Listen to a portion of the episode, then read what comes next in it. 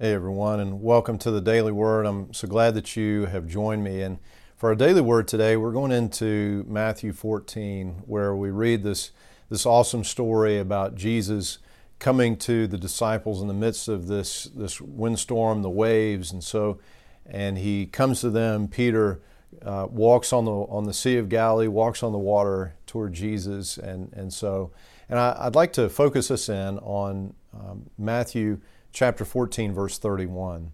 Jesus immediately reached out and grabbed him.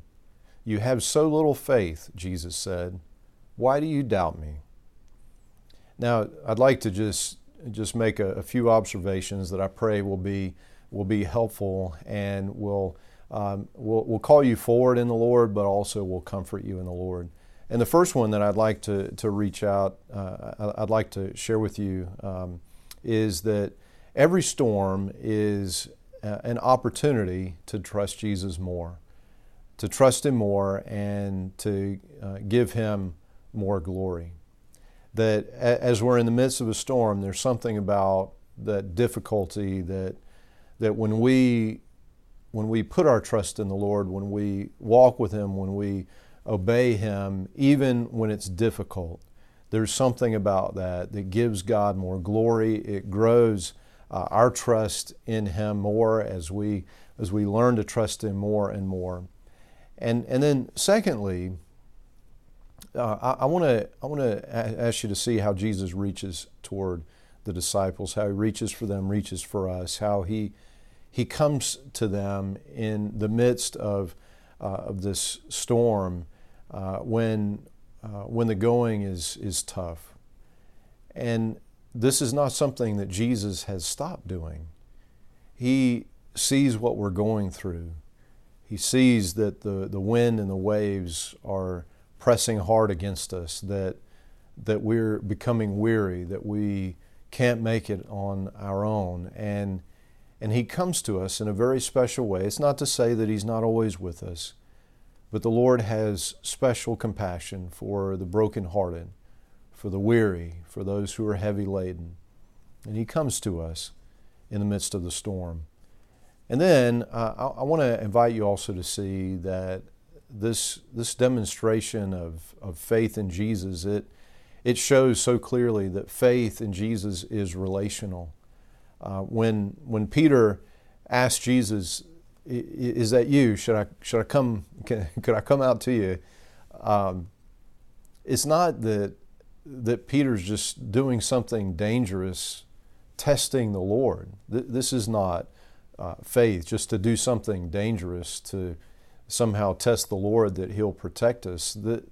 This is about a relationship, and, and as they um, walk out this relationship, there is a discourse between the Lord and Peter, and it is the Lord who uh, ultimately is inviting Peter out. Peter asks, but Jesus could have said, No, I do the water walking around here. You stay right there in the boat.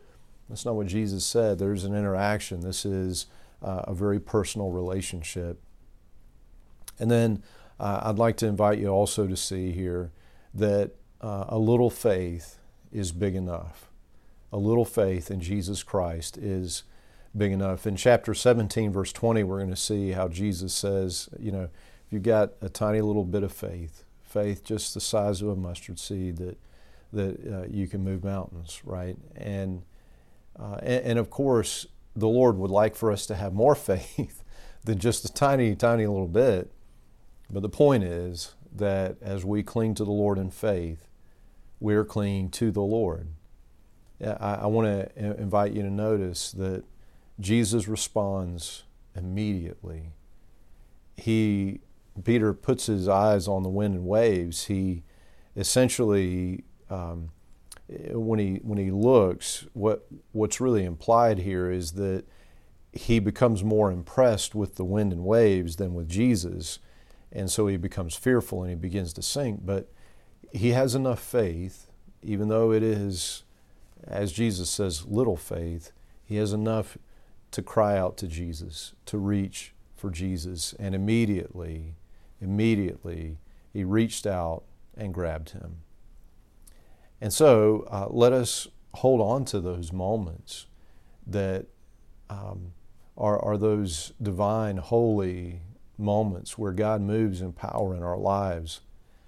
They, after this occurrence, the, the disciples, they declare, you, you really are the, the Son of God. Um, they realize because of what happens there, they, they realize who, who Jesus is. And so let's, let's hang on then to um, those, those instances of the miraculous, of the touch of God in our lives, um, because those things increase our faith.